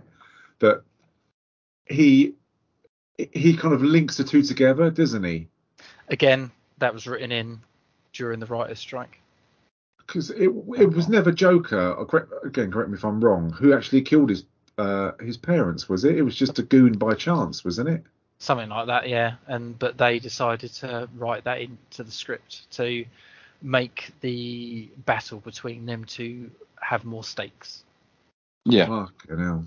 but So- it was never supposed to be in the original script and it was something that was written in because they got in a load of people that obviously weren't part of the writers guild to help during that part of of it You know, or it- something or other it's a weird one. I, as a film contained in within that film, Hmm. it doesn't. I don't think it really hurts the plot when you're just looking at it contained. However, when you just look at it because because it's about Batman, it does harm it Yeah. because it's it's um it's goes completely against the grain of of what we know. Oh, de- Yeah. definitely, definitely. Yeah. As as someone that know or people that know of the the story, but if you were watching it as a standalone film, James, you're completely right. It doesn't ruin it at all. Yeah. If you knew nothing about Batman, you'd be like, oh Hmm. wow, that's really bad. That's now, Yeah. as you said, that does up the stakes. But yeah, yeah. So it, it's a bit, it's like a double-edged sword that with that weird decision they did, isn't it? In a way. Massively. Yeah. And and do you know what? It, it really annoyed me when the, the, the Batmobile goes around this factory and drops loads of bombs and destroys it all. and it turns out that he isn't even driving it and it's being remote controlled. It just, Uh, to me, it seemed a really bizarre decision. If he was driving it, it would just seem like there was more stakes there. But just to have it remotely go around the factory, I, I didn't understand the point of having that in there. It just, I mean, yeah, the car is remote controlled, but who gives a shit? We we know that anyway, and it's just fucking pointless. I, I didn't get there was no odds, no stakes there. I think. Well, you all uh, correct me if I'm wrong, James, but I think you thought that he was in there, and then it was cool that he's afterwards. You're like, oh man, that car is fucking awesome. It can even be driven around and Hmm. blow shit up. Yeah, like the opposite to that. I was like, oh, he's not in there. well, yeah, but you know, like you said, at this point you'd already given up. You'd so you're going to look at everything uh, at it in that sort of light potentially. Uh, I was, I, I was still, I was. Do you know what? I, I- I'll always look at something and try and get the positives out of it, and there's still positives in this film. There's not many at all now, but I was looking at it because it was. I didn't remember any of it at all, Yeah, and so it was wasn't a case of oh this next bit's fucking terrible because I didn't know what was going to happen. Um, I, I love the fact that he's throwing money out to people and people are celebrating, and the fact that he's and I can take the fact that he's dancing on this massive cake because he's so happy knowing that all of these people he's going to murder, which is a really sick thought because he- he'll just take that money back once they're all dead. So it's just outright cold-blooded murder, which I think's hilarious in a way. Just goes to show how fucking sinister and vile he is, isn't it? It's weird though, isn't it? The fact that there are no police there at all. No, uh, and he's the most wanted person at the moment, Yeah. you know, and no one gives a shit. Yeah, that's the only sort of bit that really lets it down, isn't it? That you've got this maniac and all his goons there with machine guns and stuff, and there's not one person trying to stop him doing it, other than obviously Batman when he turns up a bit later. But I always thought like, surely you know they'd at least put a sniper on the roof or something. But Yeah, because you've announced on national TV where you're going to be at what time and you're wanted, and no one's there. It, it's a, especially as the commissioner and Harvey Dent goes on about him, it's just strange. But Then we get is it the Batarang, which I really like. I thought it was very stylish. I thought the fact that it was the bat um, icon was brilliant, uh, and it doesn't do it too garish and too cheesy. I think it looks really, really cool. And Yeah. it, I don't, again, I don't care about the special effects or anything like that because this is so old. I just think it looks really, really cool. I had this as a toy. Did you, James? No. Uh, oh yeah, yeah. Well, the bat. The, no, no, not the Batwing. Oh yeah, I The had Batwing. Die-cast. Fine. I got the Micro Machine set. Oh, of did the you? two of them. Yeah, yeah, yeah. The two of them. Yeah, from Woolworths I had after Christmas with my Christmas money. I because obviously I was after watching this film, I was then obsessed with Batman as a child, Mm. and yeah, I had the Batwing. It was fucking awesome. So Yeah. yeah, I never did. I can honestly say I. it was brilliant. I had this did. in the Batmobile, and the Batmobile you pulled the um, gear stick back in the cockpit, and it shot missiles out the front. Oh, Oh, that's so cool. That's so Yeah. cool. Yeah, and it had a, the boot actually open, so you could stuff like the Joker in there if you beat him up and stuff. It's brilliant. Uh, it does look really, really good. I, I, I think the one thing that lets this down. Oh, first of all, I like the fact that Knox, the reporter, does have a go. He gets a baseball bat out of his car, be it that it's very token gesture, that he actually gets to do something. Because most of the time he's portrayed as a really slimy reporter who's just trying to get in Vicki Vale's knickers. And Mm. the fact he does fight back, I, I, I- it's short lived, but I like the fact that he's given something to do because he's not a horrible character. He's quite a likable character. Yeah, absolutely. the gutter press, he's likable. And it, it, one thing that I just thought, oh, for fuck's sake, this is so convenient. When th- the gas is coming out of the balloons and spraying down to the people, and it just happens on the front of the fucking um, bat plane, whatever it's called, that it's got a massive clamp that you can handily get hold of balloons. It's just so contrived. That, that I laughed at that. I thought, for fuck's sake, I'm surprised it hasn't got scissors on there as well, like a fucking Swiss Army knife that can cut things. It, it's just nonsense. Well, it's It- like scissors because it, it it snaps the it cuts the lines and they all float away into the atmosphere. So it But did Batman scissors. know that's how he's going to do the gas before he left in his Batwing? And maybe he's got different contraptions like a penknife. You know, you know, to it. Um, It's it's comic. You've got to remember as well, Stu. This is comic book. If you go back to the '60s, he had shark Oh, repellent. yeah, yeah, I remember that. Doing that shark on his leg. Yeah, Robin, quick, hand me my shark repellent spray. You know, it's, He, he sprays it and the shark blows up. it- But when I watched that, I was like six and I believed it.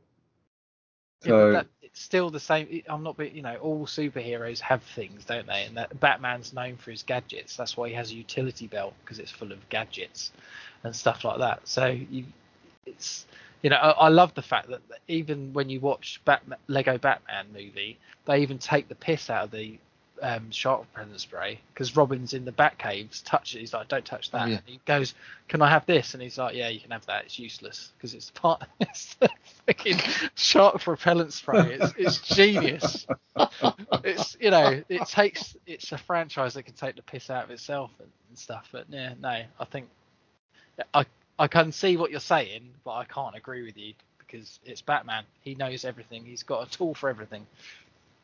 that, again, we were never going to agree on everything, and that, that's just that's just the way this this film was going to go. But I hope I'm giving it more love than you thought I would in the Yeah. first place. Actually, I am. I was expecting you to go. This is shit. This bit was shit.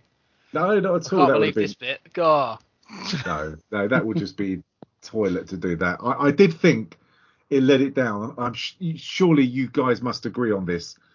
As he was going in to kill him, how did he not kill him when he's lined up those guns, those rockets on him, and he didn't kill him? And then he gets shot out of the air with his gun, which a, a bat plane or back jet, whatever it's called, shouldn't get shot out of the sky that easy. I thought it it, was, was. the same. I don't think he was trying to kill him. but It was reminded me very similar of when Batman was going towards Joker in The Dark Knight. Well, his, One is- his target lined up on him. He, when you look at the target, it focuses on the Joker. I know. Yeah. Yeah. He can't deny that because you would think Yeah. that well, how bad is this targeting system if it if it misses Yeah. when it's locked on? Granted, but you have to. I have to agree with James as well. Batman doesn't kill people.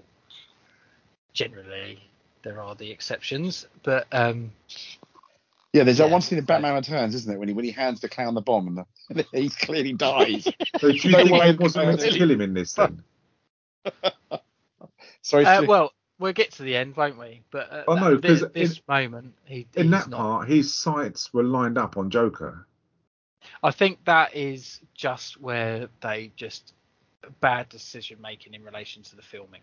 If they'd done it where he wasn't in a sight and he was just shooting to sort of intimidate him without Yeah. the sight being locked on, it would have worked better. You're completely right. If you've added that thing where it's saying it's locked on, it would have fucking killed him. Yeah. Completely agree. It's just one of those stupid movie mistakes. And I, I couldn't understand why. And I, I watched this, obviously, as I say, like three times, and I looked on each time. He crashes. Um, again, I think it's stupid that the gun shoots the bat plane out of the sky. I, I it just doesn't make sense. But Mhm. and when it crashes on the ground, the the Joker um, t- goes to escape with Vicki Vale, and it looks like he kind of changes his mind. I mean, does he go up to the church because of the helicopter, or why does he go up on the church? What's the reasoning for that? Because it looks like I don't see why he goes on the church. Oh, d- James, do you know? Because I don't know why he goes no, up there. I don't. I don't know. I don't have an answer for At that, all. Stu. I am so sorry. Uh, actually, the re- well, this whole scene, especially at the top of the bell tower, was all filmed in the way it was done, is because Jack Nicholson had gone to see Phantom of the Opera in oh, London. okay. So this whole next bit is in relation to his his viewing of the Phantom of the Opera in the theatre, and he wanted to play a hom- do a homage to that, and they agreed to do it. All right. So That's there, there's your answer. That's a shame. Um, yeah, I don't know what to say about that. But again, when There's he gets not much you can say, is there's not really, one of those apart from it's a shame. It is But- a shame. I completely agree. Yeah, and again, the fighting, you get that the ninja guy come towards him, and it's just, it's, it's just not good. The, the the choreography there is just not good. And Do you know what I found frustrating about this bit? Sorry, Stu. Is the fact that he went up to the tower and said, "Can I have a helicopter? Make it ten minutes because of how far it was up." Yeah. And yet there was loads of there was like about ten guys up there already. It's like why were they up there? Yeah, uh, that was my next question. I've got that written down. Considering the stairs like- were destroyed, how the fuck did they get up there? they were already up there waiting just in case. Or was Yeah, that always his plan. plan? But it was just going to go up that bell tower no matter what. It was just it was so weird when I've watched it, and I love this film, but even I sat there and was like, what? Why? Why is the ninja man and the Yeah. giant black dude here with a load of other cronies for no reason? It was yeah. Yeah, it, it was really, really strange. Yeah, I, I, I and if it was a Phantom of the Opera bit, I, I the when he's dancing with her around the church, I, that's really spooky and crazy, and uh, that works for me really well. But Yeah. th- uh, nothing else does at the moment. It's just I'm struggling to to kind of keep up with it. And it's interesting the Batman scene when he fights Joker because I don't know Michael Keaton isn't the like the biggest guy in the world, and it just seems like a an unfair fight. It doesn't, it, especially as it's like the, the big ending to the film. It just doesn't seem them two fighting just doesn't seem right. It, it it doesn't work for me. I know it sounds like I'm being miserable, and I promise you, I'm not just hating this film. It's just I don't get the aggression from Michael Keaton in this, and Joker doesn't put up a fight whatsoever. He's not a fighter. He's a shooter. He's not a fighter. Well, that's the point, isn't it? Because they wrote into the fact that he he's found out that he's killed his parents. It's almost like Yeah, the yeah. gloves off. Isn't That- it? Yeah, He's out of control. Yeah. What, which loses one's it, it? What doesn't Batman's out of control? Yeah. Yeah, he's lost it. Yeah, and that's what's interesting that he does lose it, and it's and at the end, surely he kills him on purpose, doesn't he? You you don't when he tries to. They're all hanging off the side of that church, and when he goes to escape and he ties him with his gargoyle around the church. I mean, if the helicopter would have lowered a bit, he could have got away with it. I mean, if Bob the Goon would have been on there, and he even did the same to Bob the Goon, he just shot him the same way that Chris did. I love that. Yeah, it was brilliant. It's like the most trusted man, and because he was upset, and that's that just goes to show how fucking mental he was. He just shot him point Yeah. blank in the chest. I thought that was Sorry, Bob. That was such a good decision to make, wasn't it? Because you get so comfortable with seeing Bob on the scene, Yeah. saving the Joker, and they're such good mates. And as you say, Neil, for him just to turn around and shoot him because he's pissed off and didn't think of something. just so funny. I just fucking hell, no one's safe. But yeah, you, you think he's getting away with it, and he has some very good lines when he's hanging off the side of the church. I have to say, he's Yeah. very very cocky, and he gets tied with his gargoyle, and the goons on the helicopter, for some reason, even though he's got that concrete or cement wrapped round him, they try and fly away anyway. It's like Jesus Christ. I yeah, no, it's it's interesting. You have to you have to sort of look at it and think, oh God, really? Did he kill him? Did he mean to kill him? I think that's the whole thing. I was on the fence if he was just trying to stop him getting away, and unfortunately, it was his goons being stupid enough not to see this giant gargoyle gargoyle hanging off his leg and landing on the roof or whatever and saving him is what actually killed him. But some people will turn around and say, no, Batman's the one that killed him, and he meant to. It depends how you look at it or what you want to believe. I don't know. What do you think, Jay? I don't know really, and I think it's nice that it's a grey area because we don't know. I don't think he wanted to kill him. It, it, it's almost it, it, the scene felt very similar to the one at the Axis Chemical Factory. And I guess that Yes. was on purpose. Yes, it probably was, James. You're right. And I think Yeah. it's good, yeah. And I think it's nice that you're not really sure, you're not 100%, and we're having this conversation because it wasn't so obvious. And I Mm. like it that they they both kept, kept both those scenes fairly grey. Like you're not really 100% sure you will want to bet all your mortgage on it or your life on it. You know, either way So- maybe. yeah, Yeah, it's quite Completely neutral. I don't think Hmm. he he did do it. I think at that time, in that position, there was nothing else Batman could have done Mm. to prevent Joker from escaping. Um, and it just happened. I think his death could be attributed more to his goons doing what they did um, than to what Batman did. So yeah, I think that's Batman wins that one with regards to taking no victims. you win. Oh, yeah, mm, okay. Yeah. And when he falls to the floor, you've got that little laughter box. Oh, I on it. love I do like that. Oh, That's a so bag of laughs. Yeah. Very good. A bag of laughs. Brilliant, though, isn't it? Again, It's creepy, isn't it? yeah, that face smiling up, dead face smiling up, just a bag of laughs going off in his pocket. Bag of- laughs. Well, it, yeah, yeah. I, I so sad he died. He was such a good. He's such a good character, isn't he? And I think this is the only Batman film with one big super villain character. I, I can't think of another Batman film that just has one in.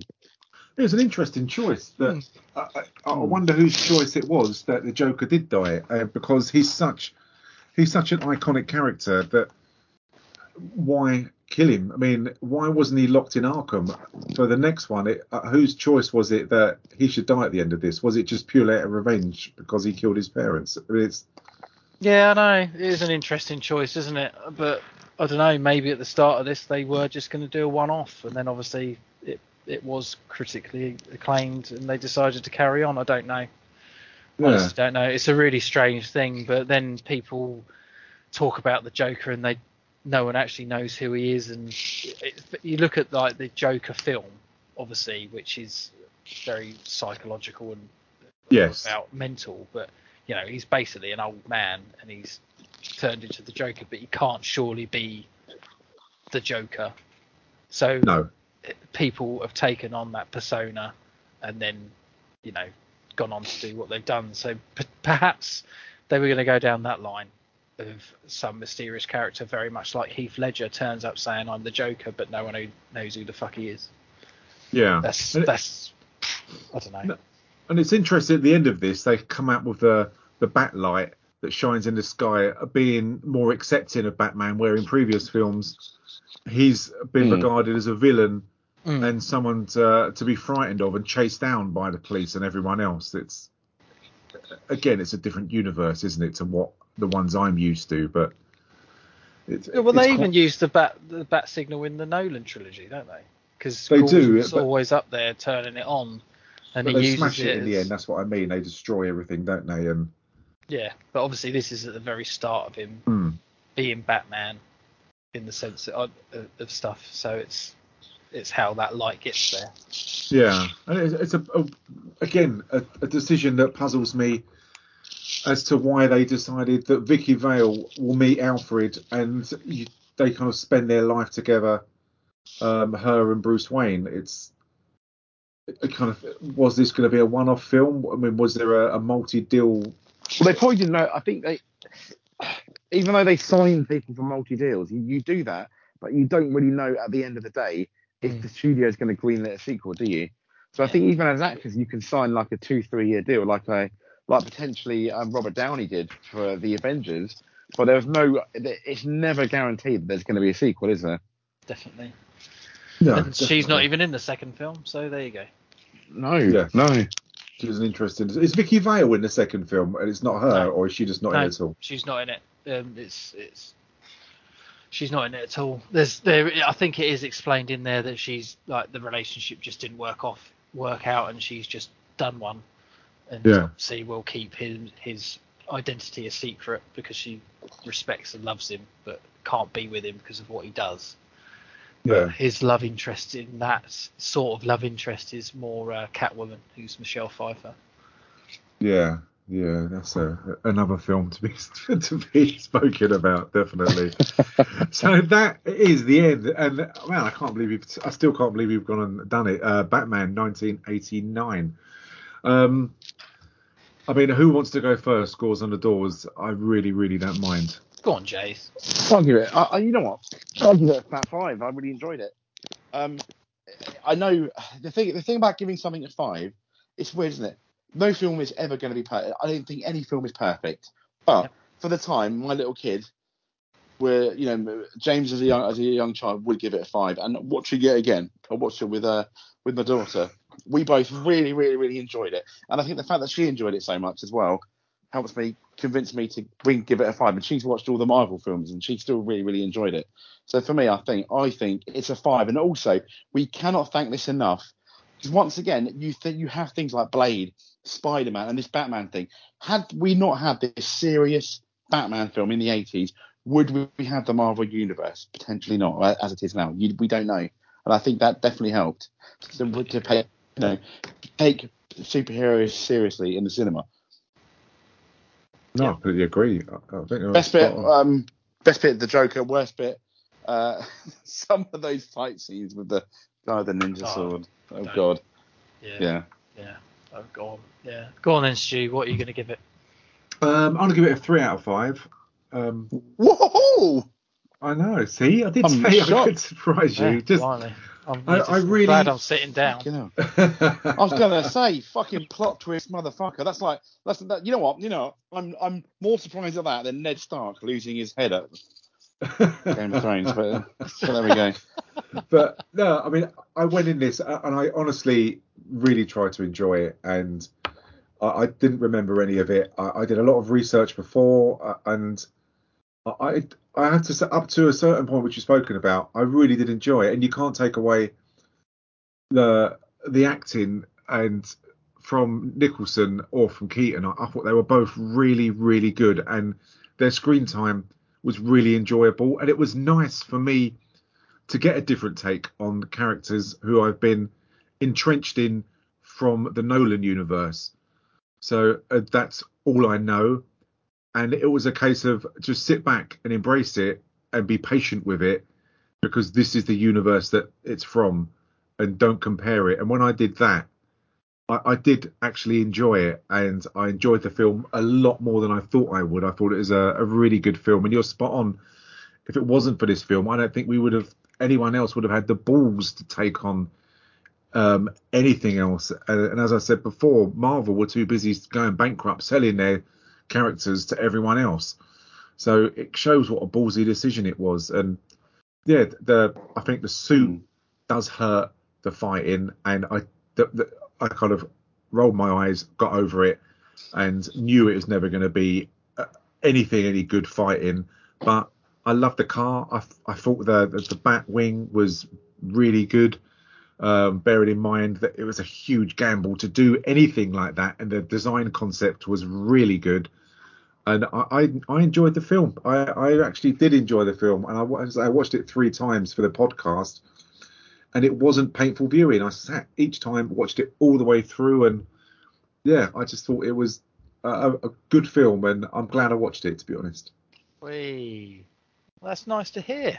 That's Yeah. good Oh to wow. Hear. I- I'm really, really surprised at Yeah. that, Stu.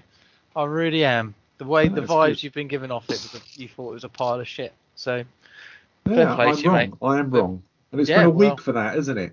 it- yeah, it has Yeah. been a week. It has been a week of being wrong. I agree. But So- Oh, I apologize. Yeah, sorry, Stu. The amount, the I, I feel really bad now. The amount of shit we got you, we gave you in our WhatsApp group. yeah, Yeah. I, I feel like a cunt. Thanks for that. Yeah, You made me you feel was- like you were sending excrement through the post to my house. basically, yeah, basically. we basically. do that anyway. Absolutely. Um, I will never. of a oh, yeah. I will never put yeah in the shape of a. Neil and I will never put dog shit in a paper bag on your doorstep and light it. No, I'm so we're so sorry. But no, it's good. Go on, Neil. Go on, Neil. yeah, it's, it's go. five out of five for me. Um, nostalgia wise, this would get me anyway. And obviously, watching it with a critical eye, I will be honest, I did spot a few more things that are questionable and some of the decision makings. But looking up the documentaries and stuff and the reasons behind a lot of those reasons they did things, it kind of explains it in what, excuse me, in a different direction it probably would have gone in if there wasn't a writer's strike and stuff like that. But um, I just love everything about it. I think Jack Nicholson is the best Joker by far, and I think Michael Keaton is. Sorry, I've got a cough. as plays a brilliant Batman and Bruce Wayne. Yeah. He plays it very different to the Nolan saga, so you can compare the two, but they're very different homages of the same character. So, but I still, you know, he, like James and you have both said, this gave rebirth to Batman when all anyone outside of the comic book side of it, and I would have been at this point in my life because I was eight when this came out, is the only one I'd ever seen is the 60s camp, hmm. really slapstick thing on TV, which I enjoyed as a child, but I never, it it never sort of stole my imagination. As soon as I saw this film, that was it. I was a Batman fan forever, and you know, so I've got massive nostalgia, and it, it- it's just brilliant. So I'd definitely give it five out of five. I think you have to watch this film if you like Batman, or you haven't seen it before. You must have been living under a rock.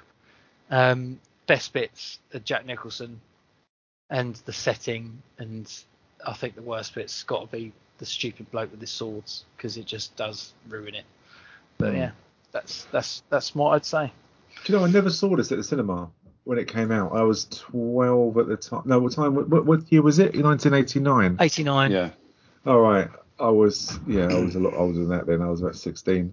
And So you're, um, you're old enough to watch it then? Yes. Yeah. And Oh. I never went to see it, and I, I think it's purely down to the videos because they were really, really hyping up the Prince videos at the time. Um, and it's interesting because possibly had I seen this film and it captured my imagination, you could have all three of us here just kind of gooey-eyed talking about Yeah. agreeing on everything, and and it's just yeah, what could have been. But um, but no, it's really, really good to see, and. I I don't know. As usual, we don't know what's up next on the pod. Oh, we do. Oh, don't we, do. We do. Neil, indeed. tell everyone what are we going to do? We... have a trilogy. Is it a trilogy? No, it's a double. It's A a, double. doubler. It's a doubler. It's uh, Pitch Black and the Chronicles of Riddick are the two next films that Ah. we do. But there are three films in there, isn't there? There is. There's a new one, but I don't believe that is available for us to watch at this moment. So in Pitch time. Black. Oh, Pitch then Black the Chronicles the of Riddick. and the Chronicles. I. Oh, okay. Stu's Oh. never seen them because he doesn't, doesn't like a particular actor that plays a major part within these. What the one from. Neighbours? Uh, no. She's in the No. first, she's in the Pitch Black. Oh, okay.